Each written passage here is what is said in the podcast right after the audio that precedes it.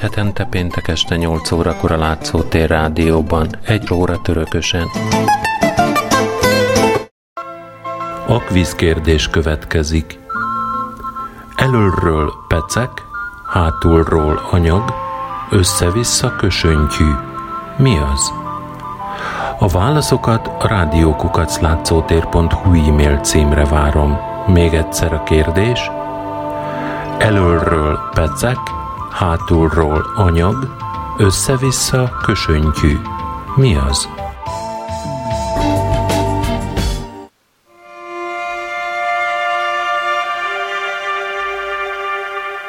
Gazdasági élet egyik fontos alkotóeleme az ipar, az évszázadok folyamán jelentős fejlődésen ment át. Kezdetben az ipari termékeket kézműves műhelyekben állították elő. Később manufaktúrák alakultak, ahol ugyan még mindent kézzel végeztek, de az egyes munkafolyamatokra már más-más munkás szakosodott, vagyis a termelésben kialakult a munka megosztás. A manufaktúrák között verseny alakult ki. Tulajdonosaik a nagyobb haszon érdekében gőzgépeket kezdtek alkalmazni. Ezt a folyamatot amikor a termelésben a kétkezi munkát gépek váltják fel, és a manufaktúrák helyett gyárak jönnek létre, nevezzük ipari forradalomnak. Az ipari forradalom Ukrajnában az 1830-as, 40-es években a cukorgyártásban vette kezdetét. Az ukrajnai ipari forradalom jellegzetességei több sajátosság jellemezte. Ukrajnában az ipari forradalom akkor kezdődött el, amikor Európában az már lezárult.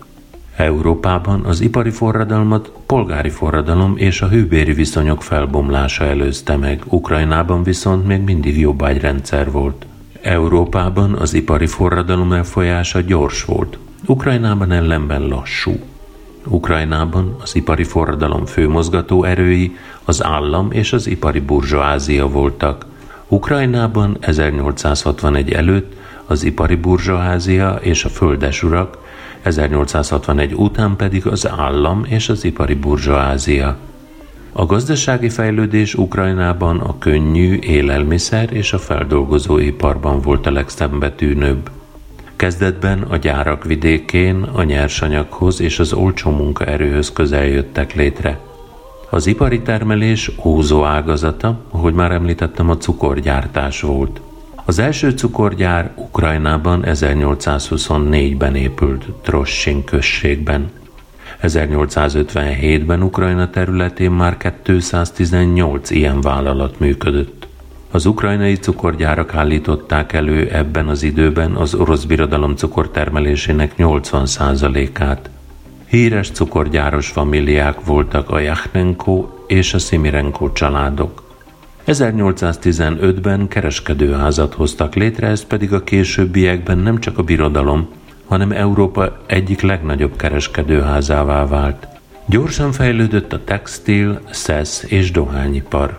Dél-Ukrajnában a hamuzsír és gyapjúfeldolgozó, vontatókötélgyártó vállalatok és hajógyárak alakultak.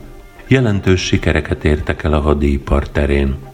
Fegyvereket a kijevi arzenálgyárban, puskaport Sostkában, vontatókötelet Mikolaivban gyártottak, hajót pedig a Mikolaivi dokban építettek. A Donetsz medencében ebben az időben gazdag kőszénlelőhelyre találtak, Krivíroh környékén pedig vasércre. A kőszén és vasérc feldolgozása céljából a Donetsz Krivérich vidékén hatalmas kohók épültek. Az 1800-as évek elején gyors fejlődésnek indultak a városok. A városi lakosság száma 1811 és 58 között félmillióról másfél millióra növekedett. Számuk balparti Ukrajnában megkétszereződött, a jobb parton közel háromszorosára, Dél-Ukrajnában pedig négy és félszeresére emelkedett. Különösen azok a városok fejlődtek gyorsan, ahol kikötők épültek – Ilyen volt Odessa és Mikolaiv. Odesszát 1817-ben szabad kikötővé nyilvánították, vagyis Portofranco lett. Ez azt jelentette, hogy vámmentesen szállíthatták be a külföldi árukat, és vámmentesen is árusíthatták azokat. Nyugat-Ukrajna legnagyobb városa a 70 ezres lakosságával Lviv volt. Csernyivciben ekkor 20 ezren éltek, valamivel kevesebben laktak Stanislavban, Ternopilban, Brodiban és Ungváron. Az ipari fejlődés következtében megélénkült a kereskedelem. Az 1840-es években az orosz birodalom területén működő 4000 vásár közül 2000-et Ukrajnában tartottak meg. Ezek közül legjelentősebbek a kievi szerződéses vásár, a Katerinoszlávi Péter Pál napi, a Elizabeth Hradi Szentgyörgy napi és a Harkivi Mária Oltalma napi vásárok voltak. Kialakulóban volt az össz-oroszországi piac. A vásárokra gyakran külföldről is érkeztek kereskedők, akikkel a hazaiak nemzetközi szerződéseket kötöttek. Ukrajnából buzát, cukrot, gyapjút, szarvasmarhát, bőrt, gyantát, halat, ekéket exportáltak külföldre, onnan pedig bútort, gépeket, dohányt, kávét, citrusféléket, mogyorót, borokat hoztak be az országba. Az áruszállítást az 1800-as évek első felében a fuvarosok bonyolították, akiket csumákoknak neveztek. Ők a csumákok szállították az odesszai kikötőkbe a központi ukrán kormányzóságokban megtermelt búza háromnegyedét. Ott sót vásároltak, amivel ellátták az egész ország lakosságát. Az első gőzhajót Ukrajna területén 1823-ban építették meg Voroncov gróf jobbágyai Mosni községben. A gőzhajót Bzsilka névre keresztelték. A gőzhajón elhelyezett gőzgépet Vernihora helyi ezermester készítette. 1835-ben a Dnyeperen már hajózási társaság működött. Az 1830-as, 40-es években Nyugat-Ukrajna gazdaságát továbbra is a kézműipar, a manufaktúrák túlsúlya és a nagyfokú elmaradottság jellemezte. 1841-ben Galíciában 200 manufaktúra működött. A városokban összesen 50 iparvállalat volt, ebből 34 Lvivben. A nyugat-ukrajnai vállalatok elsősorban fakitermeléssel, sóbányászattal, kőolaj kitermeléssel, hamuzsír, szesz és vasgyártással foglalkoztak. A termelés műszaki színvonala kezdetleges volt. A munkások élet és munkakörülményei elviselhetetlenek. A lakosság többségét a parasztok alkották, akiknek 60%-a 1819-ben alig rendelkezett földdel. A városokban a lengyelek, zsidók, románok, magyarok túlsúlya mellett az ukránok kisebbségben voltak.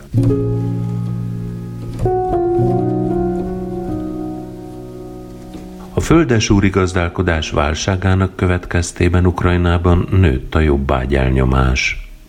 Az 1800-as évek első felében egyre nagyobb lett az igavonó állatokkal és munkaeszközökkel nem rendelkező parasztgazdaságok száma. Az 1850-es évekre számuk elérte a Harkivi kormányzóságban a 30, Csernyivciben a 36, a Kieviben a 70, a Poltavaiban pedig a 75 százalékot. Valamivel jobban éltek az állami tulajdonban lévő parasztok, de az ő helyzetük sem volt rózsás. A magas adók miatt milliók szegényedtek el és mentek tönkre.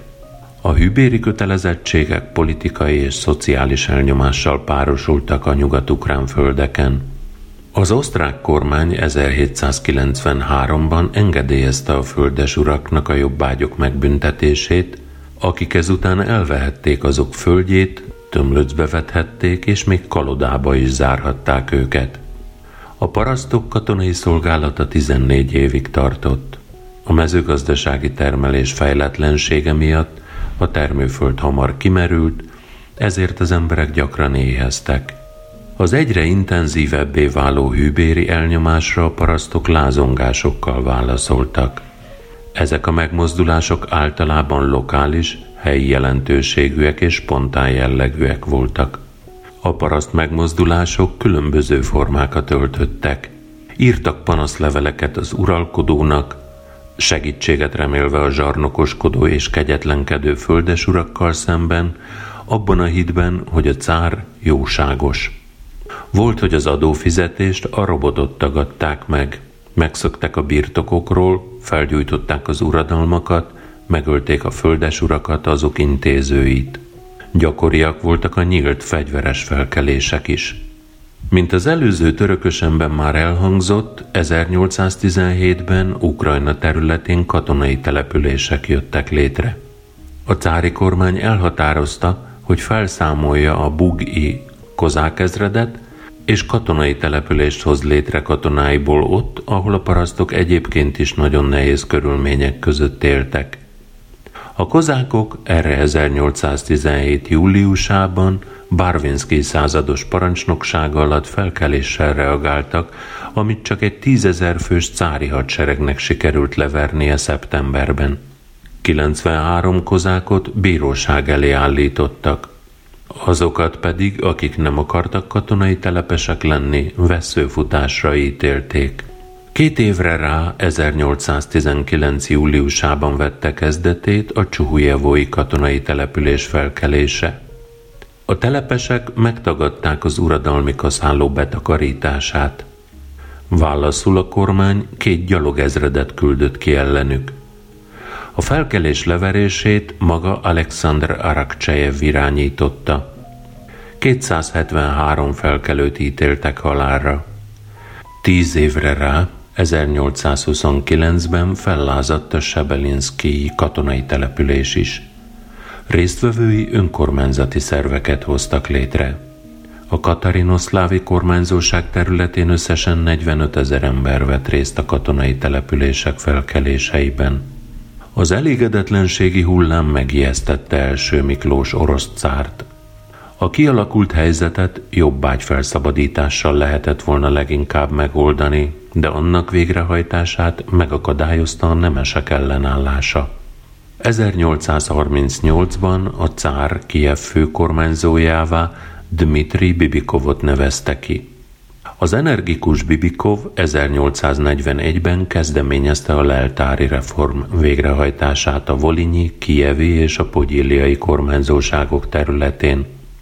A reform során leltárba vették a parasztok főbb kötelezettségeit, megtiltották a földesuraknak, hogy újabbakat követeljenek, az urdolga, tehát a robot nem haladhatta meg a heti három napot. Az 1800-as évek első felében paraszt megmozdulások kezdődtek. A legjelentősebbek 1815 és 17 között mentek végbe a poltavai kormányzóság Zsukivka és Stasivka községeiben. Az első nyílt fegyveres parasztfelkelésre 1818-20-ban került sor a Katerinoszlávi kormányzóságban. Ezt csak a hadseregnek sikerült leverni. Sok felkelőt Szibériába száműztek kényszermunkára. 1832-33-ban parasztfelkelések sorozata söpört végig a Harkivi, Csernyihivi és a Herszoni kormányzóságok területén is. Pogyiliában robbant ki az 1800-as évek legjelentősebb parasztfelkelése Ustim Karmaljuk vezetésével. Karmaljuk jobbát családban született Vinyica környékén. 25 éves korában erőszakkal besorozták katonának annak ellenére, hogy sok gyermekes apa volt. 1813-ban megszökött a seregből és felkelést robbantott ki. Ezután többször elfogták, Szibériába száműzték, ahonnan mindig visszatért hazájába. A karmaljuk féle felkelés 1830-35 között kiterjedt egész Pogyiljára. Csak 1835-ben sikerült leszámolni a bátor paraszt vezérrel. Ustim Karmaljukot ukrán Robin Hoodnak is nevezik. 1810 és 25 között lángolt fel, Kárpát melléken az opriskok mozgalma, akik megtámadták a földesúri birtokokat, felégették az udvarházakat. Az opriskok leghíresebb vezérét, Miron Stoljukot 1830-ban elfogták és kivégezték. 1810-15-ben és 1831-ben Kárpátalján koleralázadások söpörtek végig. Mivel a parasztok úgy gondolták, azért tört ki vidékükön a kolera járvány, mert a földesurak megmérkezték a kutakat, 1846-ban 150 falu jobbágyai harci egységeket hoztak létre, megtagadták az adók fizetését, elfoglalták a földesúri birtokokat, és felosztották egymás között azt. A császári hadsereg leszámolt a felkelőkkel. 1843-ban 22 bukovinai falu Lukján Kobilica vezetésével megtagadta az adófizetést, elfoglalta a földesúri erdőket és kaszálókat, majd saját önkormányzatot hozott létre. A következő év márciusában a felkerést leverték, Kobilicát börtönbe zárták, ahonnan a 48-49-es forradalom idején szabadult. A parasztok Kobilicát parlamenti képviselővé választották. A parlamentben követelte Bukovina Galíciához csatolását, a jobbágyrendszer eltörlését és a földesuri földek jóvátétel nélküli átadását a parasztoknak. A Kobilica vezette paraszt megmozdulások 1849 nyaráig tartottak. 1850 áprilisában Kobilicát letartóztatták. A vallatások következtében súlyosan megbetegedett, és 1851. októberében meghalt. A krími háború idején 1855. január 29-én a cár rendeletet adott ki, amelyben engedélyezte a Szentpétervári és Arhangelszki kormányzóságokban a tengeri népfelkelő csapatok létrehozását. A kievi kormányzóság Vasil kivijárásának parasztjai ezt úgy értelmezték, hogy a cár számukra is engedélyezte a kozákság helyreállítását. Tömegesen hagyták el uradalmaikat, majd arra kényszerítették a papokat és más írástudókat, hogy vegyék őket kozák lajstromba. Ezután szabad emberként kezdtek viselkedni. A kievi kozákság mozgalom 1855. februárjában robbant ki, és március-áprilisban már 12 járásra kiterjedt. A hatalom a hadsereget vetette be ellenük. 1856-ban a Katerinoszlávi herszoni kormányzóság jobbágyai a Krimbe indultak. Azt hitték, hogy ott felszabadulnak a jobbágyság alól. Ez volt a Tauriába szabadságért mozgalom. A cári hadsereg azonban Perekopnál megállította őket. A Cyril Metód testvériség 1846. januárjában jött létre Kijevben, Vasil Bilozerski tanár, Mikola Hulak köztisztviselő, Mikola Kostomarov történész, Pantelei Monkulis író és Opanas Markevics néprajztudós kezdeményezésére. A szervezetnek 12 tagja volt.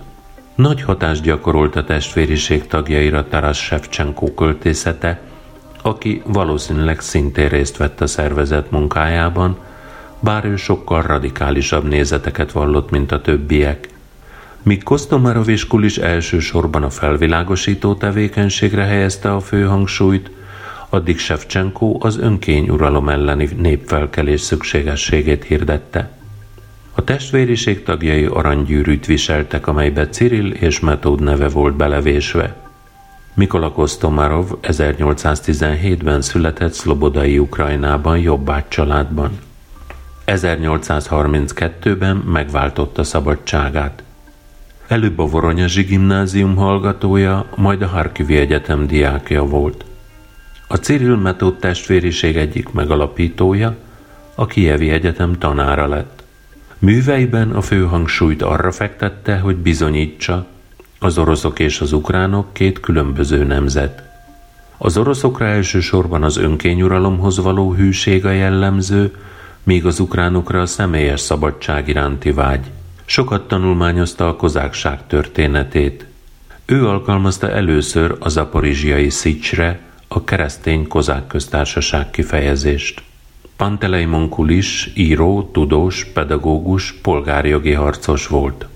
Az első Kuliskivkának is nevezett ukrán ABC megalkotója. Ő a szerzője az első ukrán történelmi regénynek, a Csorna Rádának. Kulis írta meg az első Ukrajna története tankönyvet a középiskolások számára. Taras Shevchenko ukrán költő, prózaíró, festő és grafikus volt. A kievi kormányzóság Morinci falujában született jobbágy családban.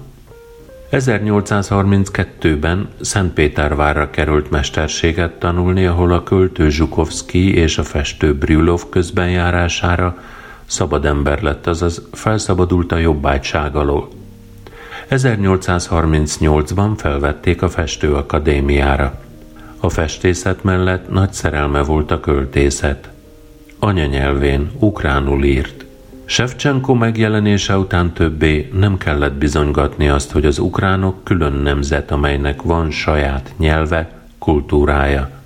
Az ukránok legnagyobb bajának azt tekintette, hogy belenyugodtak a rabságba. Minden művében arra szólította népét, hogy lázadjon fel a zsarnokság ellen. A Cyril Metód testvériség tagjai céljaikat az ukrán népteremtés könyvében és a Szent Cirill és Metód szláv testvériség alapszabályában fogalmazták meg. Mindkét műnek a szerzője Kostomarov és Bilozerski voltak. Az ukrán népteremtés könyve Ukrajna vérzivataros szétszakításának történetét taglalja Oroszország és Lengyelország között. Az idegenek elpusztították az ukrán szabadságot, megsemmisítették a zaporizsiai Szicst és a hetmanátust, a német származású Katalin cárnő pedig a kozákságra mért végső csapást. Az ukránok csak a szabad szláv népek nagy családjában nyerhetik vissza elveszett jogaikat, ezért az ukrán nép küldetése a rabságban élő szláv népek harcra buzdítása nemzeti újjászületésükért. A Szent Cirill és Metód szláv testvériség alapszabályában fogalmazták meg a szláv népek céljait. Első céljuk az USA példájára egy demokratikus keresztény szláv szövetségi köztársaság létrehozása volt. Minden szláv név külön államot alkot benne, amely egyenjogú a többivel. A szövetségi köztársaságban az emberek szabadon használhatják nyelvüket, fejleszthetik kultúrájukat. Az államszövetség fővárosa Kiev, ahol évente négyszer ül össze az államközi tanácsadó szabályozó testület, a Szeim. Minden tagállamnak van saját hadserege, rendőrsége, de maga a föderáció is rendelkezik kisebb katonai egységekkel. Az államszövetségben bevezetik a vallásszabadságot, a törvény előtti egyenlőséget, a kötelező általános egyetemi oktatást, megszüntetik a halálbüntetést, a rendi előjogokat és az egyenlőtlenségeket. A cárizmust és a jobbágyrendszert felszámolják. A keresztény értékrendet és államrendet fokozatosan kiterjesztik az egész világra. A testvériség tagjainak többsége ezeket a célokat fokozatosan az ifjúság nevelésén és a keresztény értékrend terjesztésén keresztül kívánta elérni.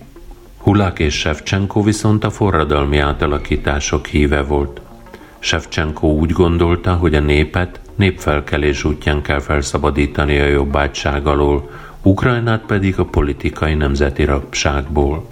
1847. márciusában egy Alexei Petrov nevű provokátor feljelentése alapján a testvériséget a cári kormány megszüntette. Tagjait száműzték, Sevcsenkot és Hulakot pedig besorozták katonának. A Cyril és Metód testvériség történelmi jelentősége felbecsülhetetlen. Mihály Hrusevszki szerint ezzel a szervezettel vette kezdetét a modern értelemben vett ukrán politikai mozgalom.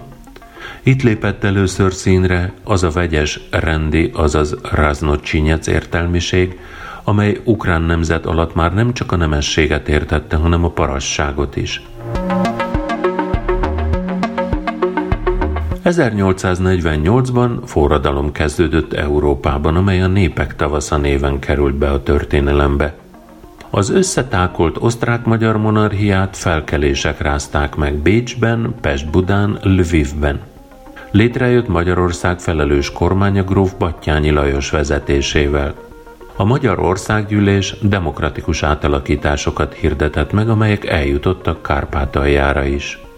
1848. március 15-én Erső Ferdinánd császár kihirdette Ausztria alkotmányát, amely szólás és vallás szabadságot adott az osztrákoknak, engedélyezte a szabad sajtót, és határozott a Reichstag összehívásáról.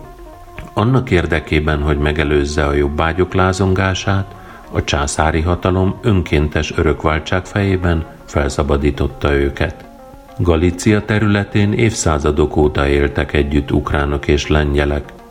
A forradalom hatására mindkét nép szervezkedni kezdett. 1848. április 13-án a lengyelek létrehozták a Központi Néptanácsot, amely a középkori Lengyel-Litván Uniót akarta helyreállítani. Az ukránságot nem ismerte el külön nemzetként, a lengyel nép egyik mellék ágának nyilvánítva azt. A szervezet tagjai követelték a polgári reformok bevezetését és Galícia lengyel autonóm tartományá való átalakítását az osztrák birodalmon belül. 1848. április 19-én a Lvivi ukrán értelmiség képviselői azzal a követeléssel fordultak a császárhoz, hogy engedélyezze ukrán iskolák megnyitását, a törvények kiadását ukrán nyelven, és kötelezze a hivatalnokokat, hogy tanulják meg az ukrán nyelvet. Az ellengyelesedett ukrán értelmiség 1848. április 23-án megalakította a Ruszin gyűlést, amely a független Lengyelország létrehozásáért küzdött a Habsburg dinasztia felsőbségének megőrzése mellett. A gyűlés tagja volt Ivan Vahilevics, aki a szervezet Ruszin Napló című lapját szerkesztette. 48. május másodikán Lvivben megalakult a Ruszin főtanács, amely az ukránok jogait és érdekeit volt hivatott védeni.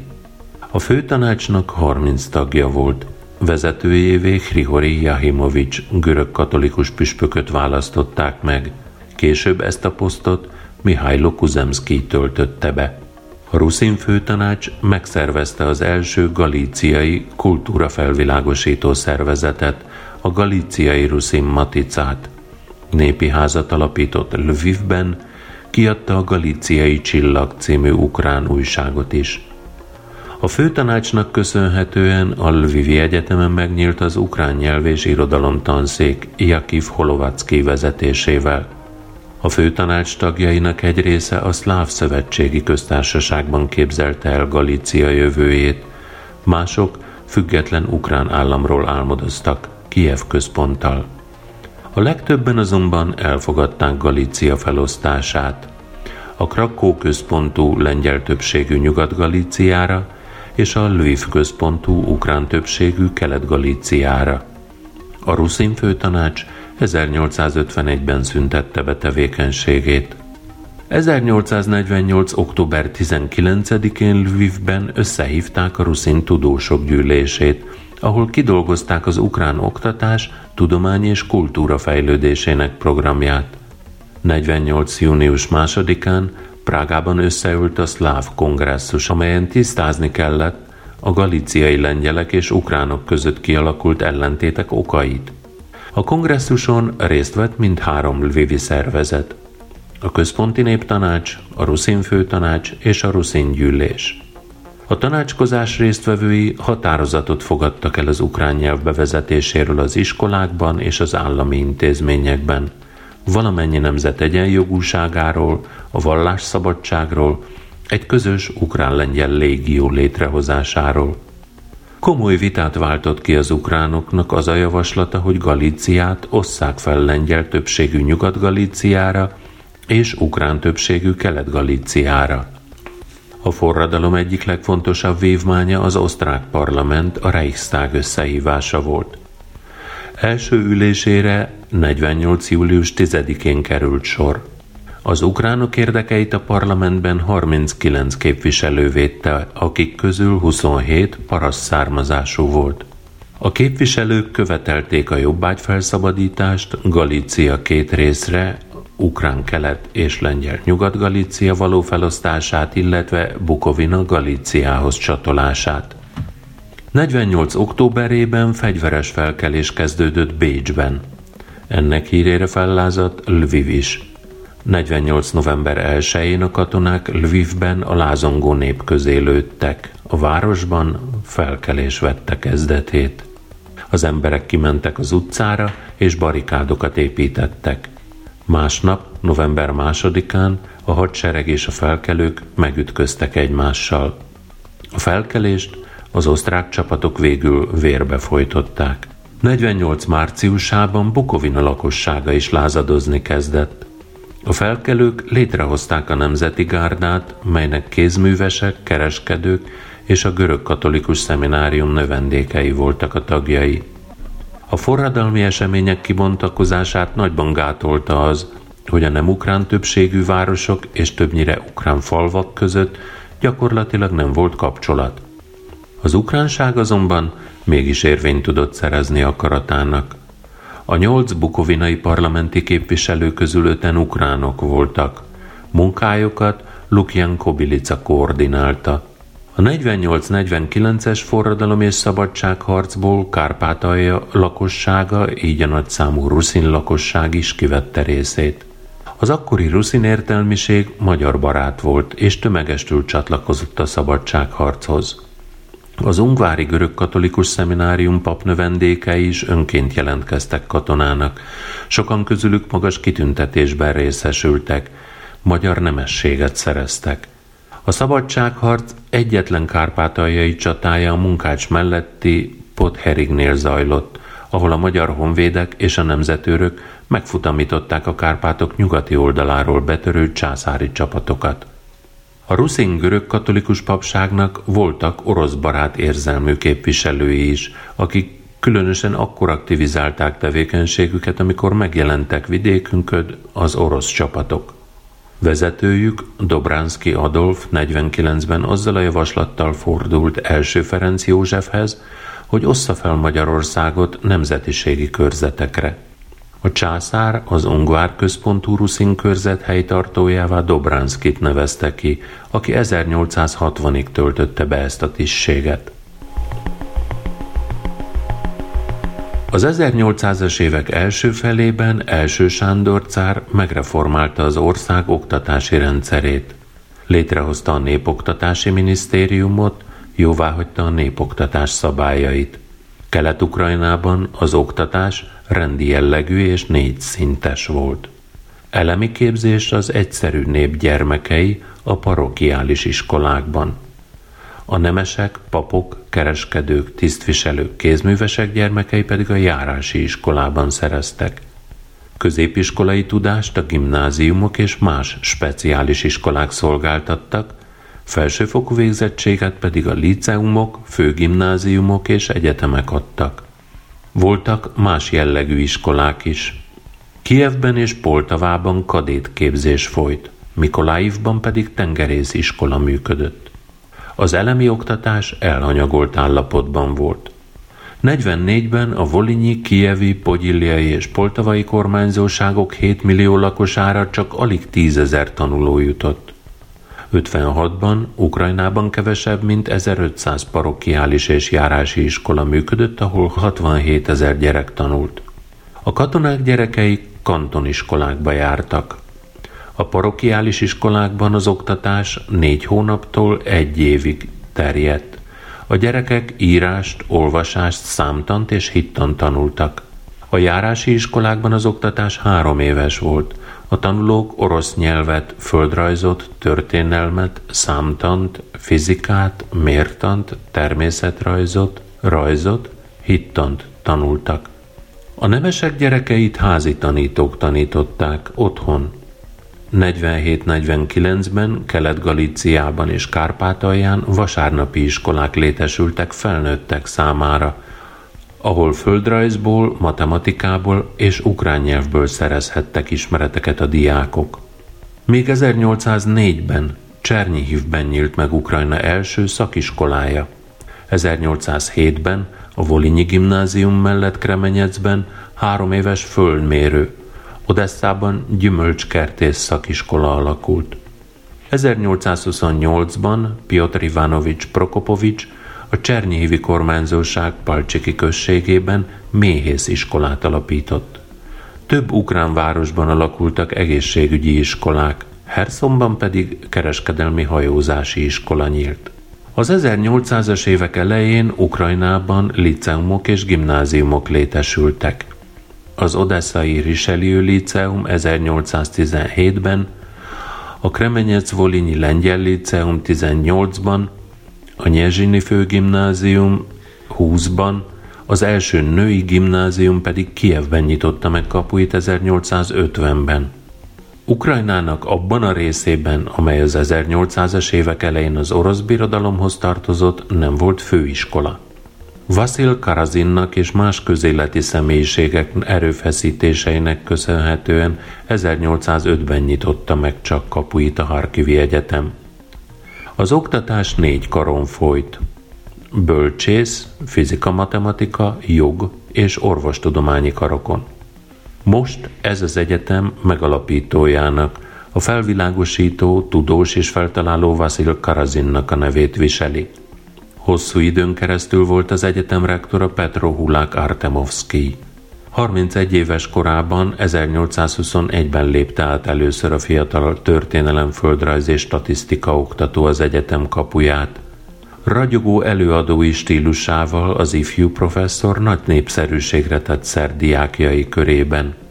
Óráin sosem használta jegyzeteit, hanem szellemes rögtönzéseivel és színes elbeszélésével tartotta ébren hallgatói érdeklődését. Az ő előadásain ezért mindig sok diák volt, gyakran még más karokról is. 1834-ben alakult meg a Kijevi Szent Volodimir Egyetem. Első rektora a híres tudós Mihailo Maximovics volt. A Kijevi Egyetemmel fort egybe a sorsa Volodymyr Antinovicsnak is. Nem véletlenül tartják a történelmi források legavatottabb ismerőjének, hisz ő gyűjtötte össze és rendezte sajtó alá az ukrán történelem kilenc kötetes forrás és dokumentum gyűjteményét. 30 évig tanított a Kievi Egyetemen, tudósok egész sorát készítette fel Ukrajna történelmének kutatására. A gimnáziumok először négy, később hét, a liceumok pedig kilenc-tíz osztályosak voltak, az egyetemeken pedig öt évet kellett tanulni. Az oktatás nyelve minden iskolában orosz volt.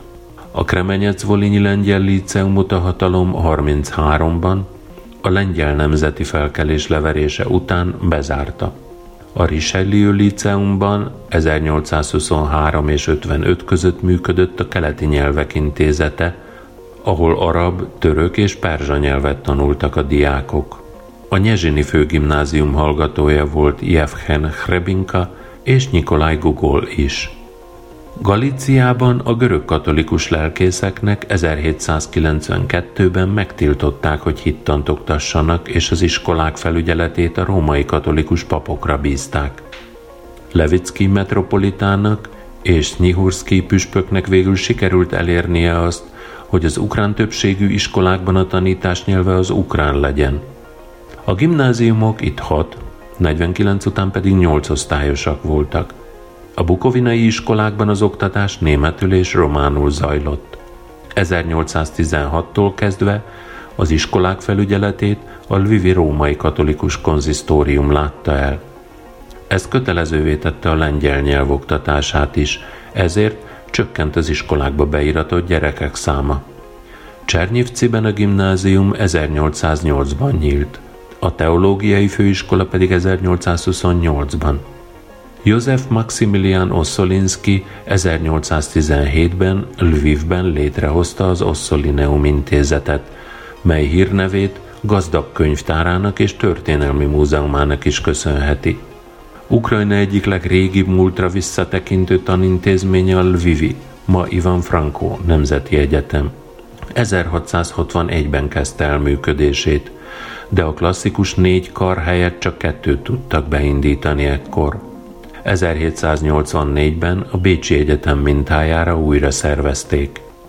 1805 és 18 között Krakóban volt a székhelye, majd ismét Lvivben. Az egyetemen négy kar működött ekkor, filozófiai, jogi, teológiai és orvostudományi. Az ukrán történelmi tanszék élén Mihailo Hrusevski állt. A 19. század első felében gyors fejlődésnek indult a tudomány. Egy sor tudományos intézmény létesült. 1812-ben alapították Jaltában a Nyiktszkii botanikus kertet, amely az ukrajnai növénynemesítés központjává vált. Emellett borászati iskola is nyílt itt. Harkivban működött 1811 és 18 között a Filotechnikai Társaság, amelyet Vasil Karazin létesített. A társaság népszerűsítette a modern mezőgazdasági termelési módokat. 1812 és 20 között tevékenykedett a Harkivi Egyetem égisze alatt a Harkivi Tudományos Társaság. Tevékenységének eredményeiről a Harkivi Tudós Társaság munkái című folyóiratban számoltak be. 1828-ban jött létre Odesszában Dél-Oroszország mezőgazdasági társasága. Vasil Karazin alapította Ukrajna első meteorológiai állomását, amely sokat tett szlobodai és dél-ukrajna éghajlati viszonyainak feltérképezése terén. 1840-ben alakult meg a Kievi Orvosok Társasága. A korszak legjelentősebb tudósai Mihailo Maximovics és Mihailo Ostrohradski voltak. Timofej Osipovics Harkivi tudós matematika tankönyvéből sajátították el ennek a tudománynak az alapjait Oroszország egyetemeinek diákjai. Mihailo Maximovics természettudós, történész, néprajzkutató, irodalmár volt a Kijevi Szent Volodimir Egyetem első rektora. Az ukrán botanika és néprajzkutatás úttörőjeként két kötetes munkát írt a Botanika alapjai címmel. Lefordította az Ének Igor Hadáról című művet, amiről mint Igor ének már hallhattatok a törökösemben. Kiev ókori történetének első kutatója. 1833-tól a Moszkvai Egyetem professzora, 1871-től a Birodalmi Akadémia rendes tagja volt. Mihailo Ostrohradski matematikus, tanár Harkivban, majd Franciaországban tanult. A francia lapokban publikálta először matematikáról szóló műveit. 1828-tól Szentpéterváron tevékenykedett, tanulmányozta az analitikus mechanikát, a hidromechanikát, a matematikai fizikát, a differenciál egyenletek teóriáját. A párizsi, torinói és amerikai akadémiák tagja volt. Ukrajna történetével, ahogy mondtam, először Dmitro Bantis Kamensky foglalkozott 1822-es Kis Oroszország története című művében. Húsz évre rá, 1842-43-ban látott napvilágot Mikola Markevics azonos című munkája. Markovics ezen kívül még egy sor könyvet írt a kozákok és hetmanok történetéről. Előszeretettel tanulmányozta az ukránok szokásait és konyháját. Kutatásai eredményeiről a kisoroszok szokásairól, konyhájáról és italairól című könyvében számolt be. Denis Zubricki galiciai történész 1852 és 55 között jelentette meg a Halicsi Ruszin fejedelemség című három kötetes munkáját. Kiev múltjának avatott kutatója volt Maxim Berlinski, aki vizsgálódásának eredményeit 1820-ban Kiev rövid leírása című művében foglalta össze. Jelentős történelmi műveket alkotott Mihailo Maximovics. A tudós ezekben elutasította a Norman teóriát, vagyis hogy Ruszt a vikingek hozták létre. Harkivban kezdte munkásságát az egyik legkiemelkedőbb ukrajnai történész Mikola Kostomarov. Sok krónikát ismert, egész dokumentumokat volt képes fejből idézni. Imádta a költészetet, különösen Shevchenko verseit szerette szavalni. Leginkább azonban az ukrán népballadák álltak közel a szívéhez, melyek szövegének ismerte minden lehetséges változatát. Műveiben a kozákokkal, Khmelnickijel, Mazepával foglalkozott. Az 1800-as évek első felében több kárpátaljai ruszin is tevékenykedett Oroszország és Ukrajna tudományos életében. Odessa és Nyezsin gimnáziumai sokat köszönhettek egy Ung megyei nemesembernek bizonyos Orlai Jánosnak, Ivan Orlainak, aki az Ungvár környékében fekvő Palágyon született 1770-ben. Tanulmányait Munkácson, Ungváron, Nagy Károlyban, Lembergben végezte. 1791-ben Szentpétervárra utazott, ahol az orvosi és sebészeti intézetben tanult, amit sikeresen be is fejezett. Ezután első Sándor cár udvari orvosának helyettese lett. 1821-ben a Nyezsini főgimnázium igazgatójává nevezték ki. A főgimnázium diákja volt ezekben az években a későbbi orosz író Gogol. 1826-ban az Odesszai gimnázium igazgatója lett Orlai, aki 1829-ben Nyezsinben halt meg. A Szentpétervári Egyetem első rektora is kárpátaljai Baludjánszki Mihály, Mihály Baludjánszki volt. 1769-ben született felső Olsván. Tanulmányait helyen, Kassán, Pesten és Nagyváradon végezte. 1803-ban Ivan Orlai meghívására Nagyváradról Szentpétervárra utazott, ahol az akadémia tanára lett. Éveken át volt a későbbi orosz cár első Miklós nevelője. 1819-ben alakult meg a Szentpétervári Egyetem, melynek első rektorává Baludjanszkit választották. A Harkiv Tudós Társaság egykori rektora, Dudrovics András, Andrei Dudrovics 1782-ben látta meg a napvilágot görög katolikus pap családban. Tanulmányait Kassán és Pesten végezte. 1804 és 6 között közjegyző volt, majd Oroszországba költözött. Előbb a Csernyi Hivi gimnáziumban oktatott történelmet, majd 1812-től a Harkivi Egyetem logika tanára lett. 1814-ben megvédte doktori disszertációját filozófiából, 19-től az egyetem professzora, 29 és 30 között pedig rektora volt. Oroszországnak nem lenne bolgarisztikája, ha nincs a félig román, félig ruszin Huca Györgye, aki Oroszországban Venelinnek nevezte magát hogy ne nézzék Olának. Juri, azaz Györgye Venelin Huca 1802-ben született a Bereg vármegyei Tibava községben, ruszin román pravoszláv pap családban. Előbb az Ungvári gimnáziumban, majd pedig a Szatmári Püspöki Líceumban tanult. 1822-ben felvételt nyert a Lvivi Egyetem filozófiai karára.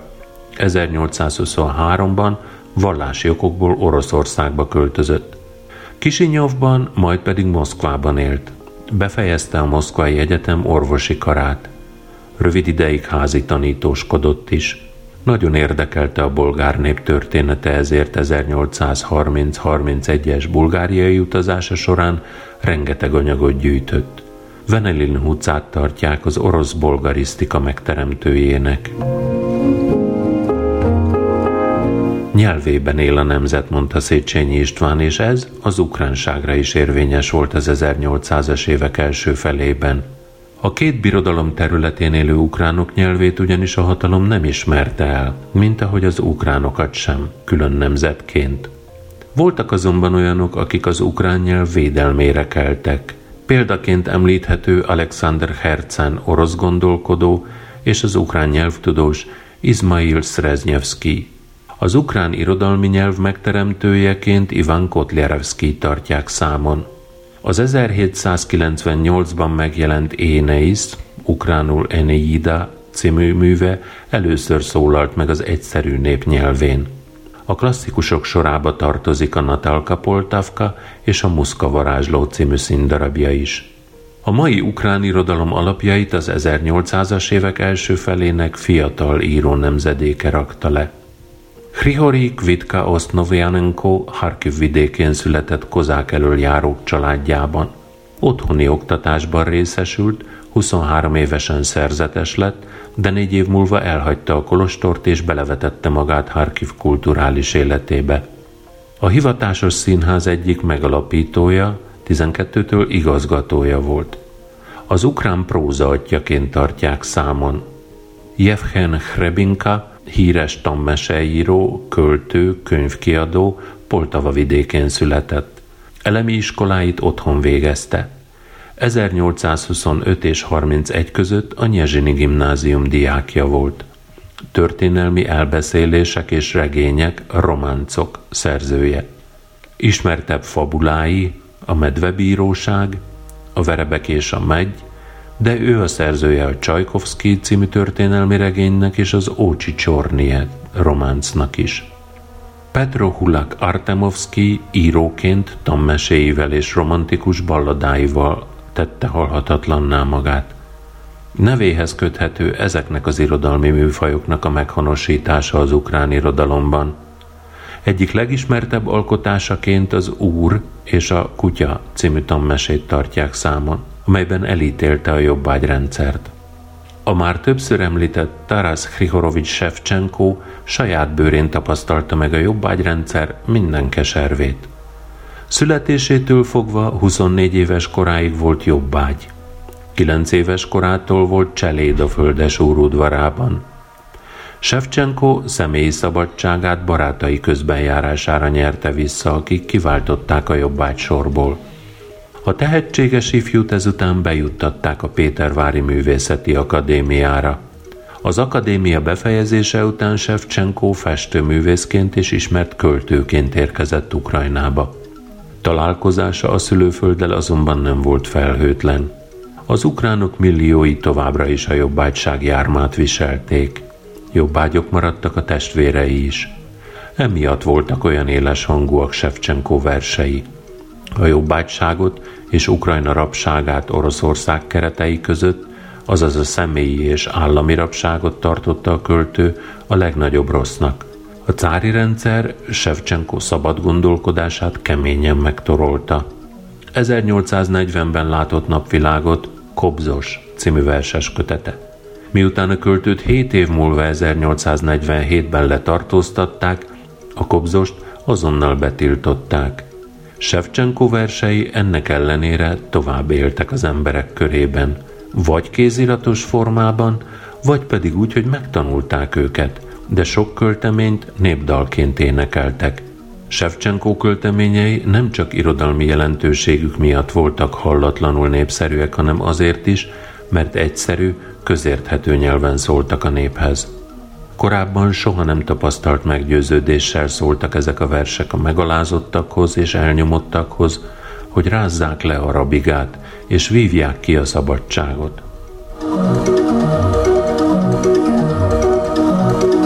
Az első nyilvános könyvtárak, mint már volt róla szó a törökösenben, az egyetemek mellett jöttek létre. A Harkivi Egyetem egyetemi könyvtára 51 ezer kötettel rendelkezett, a Kievi pedig 88 ezerrel. A Nyezsinyi gimnázium könyvtárának alapját a gimnázium alapító Bezborodjko család könyvei alkották. 1850-ben egy kormányrendelet engedélyezte 50 nyilvános könyvtár, köztük az első mindenki számára elérhető odesszai megnyitását – de a 40-es évek forradalmi eseményeinek hatására rövid időn belül bezártak az 50-ből 15-öt. Nyugat-Ukrajnában a híres Osszolineum mellett gazdag könyvtárai voltak a Lvivi, Ternopili, Csernyivci és Stanislavi gimnáziumoknak is. Az első amatőr színházak a földesurak birtokain alakultak az urak mulattatására. Az első színészek pedig a jobbágyok közül kerültek ki, Messze földön híres volt Dmitro Trossinski földbirtokos amatőr jobbágy színháza a Poltava vidéki Kibinci községben. Ezt 1812-ben Nikolaj Gogol édesapja Vasil Gogol Janovszki vezette. Hasonló színházak létesültek a Csernyihiv környéki Kacsanyivkában és a Volinyi Romanyivkában. Amatőr színtársulatok működtek a Hárkivi és Kievi egyetemeken, a Nyezsiny gimnáziumban. A diákok von Vizin, Kapnyiszt, Shakespeare vagy éppen Molière műveit adták elő. Az első hivatásos színházi társulatok Harkivban és Poltavában 1818 és 21 körül alakultak. 1819-ben Poltavában kőszínház épült, ahol Kotlярevski Natalka Poltavkáját és a Muszka varázslót adták elő. Kotljarevszkinek köszönhetően kiváltották a jobbágy sorból a tehetséges Mihálylos Csepkint, aki ezután a Városi Színház egyik hírességévé vált. 1822-ben Moszkvába, majd Szentpétervárra utazott, ahol az Oleksandrivski színház művésze lett. A Harkivi színház élén Kvitka Osznovjanenko állt. A színház művészei Gribojedov, Gogol és Kvitka Osznovjanenko műveit vitték színre.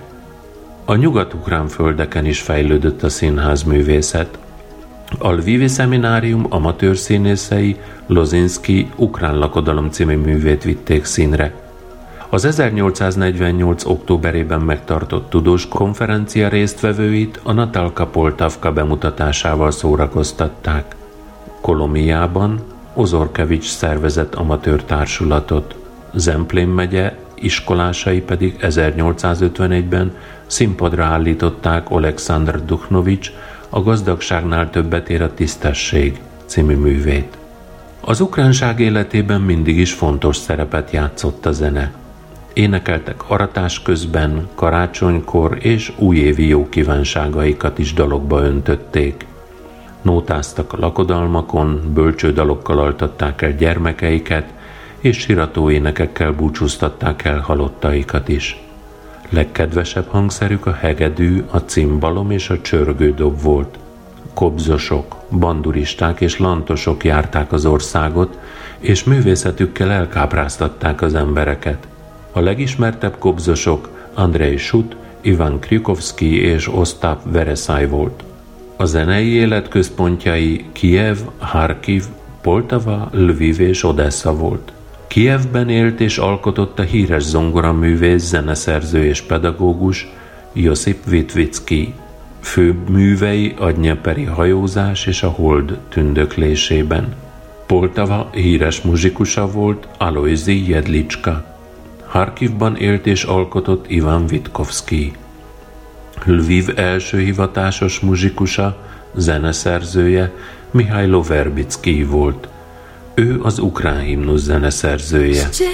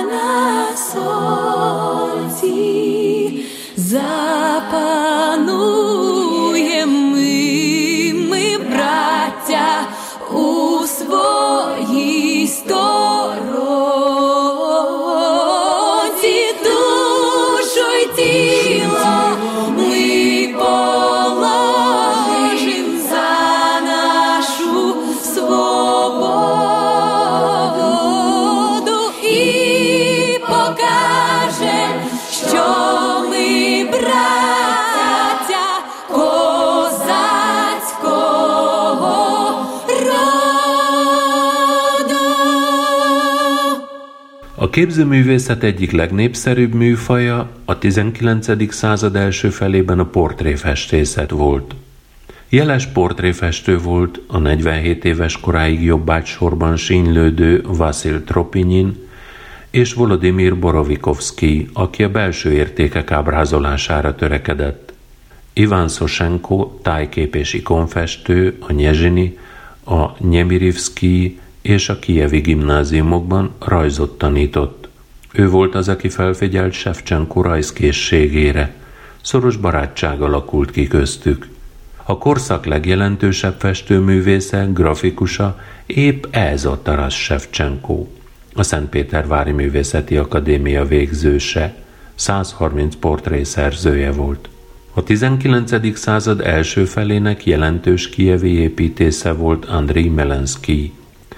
Alkotásai közé tartozik a Magdeburgi jog tiszteletére állított emlékmű, a Szent Miklós templom az Aszkolt hegyen és az első kőszínház épülete. Vikentyi Beretti tervei alapján épült klasszicista stílusban a Kievi Szent Volodimir Egyetem épülete. 1809-ben készült el az Odesszai Színház épülete, 3741-ben pedig a híres Patyomkin lépcső. Ebben az időben kastélypark kompozíciók létesültek, olyanok, mint Kirillo Rozumovsky Baturini birtoka, vagy Hrihori Galagan Szokirnicai birtoka. Umányban építették meg a Szofijivka parkot. A park egykoron a lengyel mágnás család a Potockiok tulajdonában volt, és Stanislav Potocki feleségének, Szofiának a tiszteletére lett a neve Szofijivka. Egy lengyel hadimérnök, bizonyos Ludwig Metzel tervezte. Ő álmodta meg a mesterséges tavait, zsilipjeit, szökőkutyait és vízeséseit, az Antikirké szigetet, a föld alatti Akheron folyót, a hidakat, grottókat, szobrokat, fasorokat és az Elizé mezőt. Köszönöm, hogy ma is velem tartottatok Ukrajna 19. század közepi eseményeinek áttekintésében. Péntek este 9 óra lévén szokásomnak megfelelően a hétvégét ezennel ünnepélyesen elrendelem.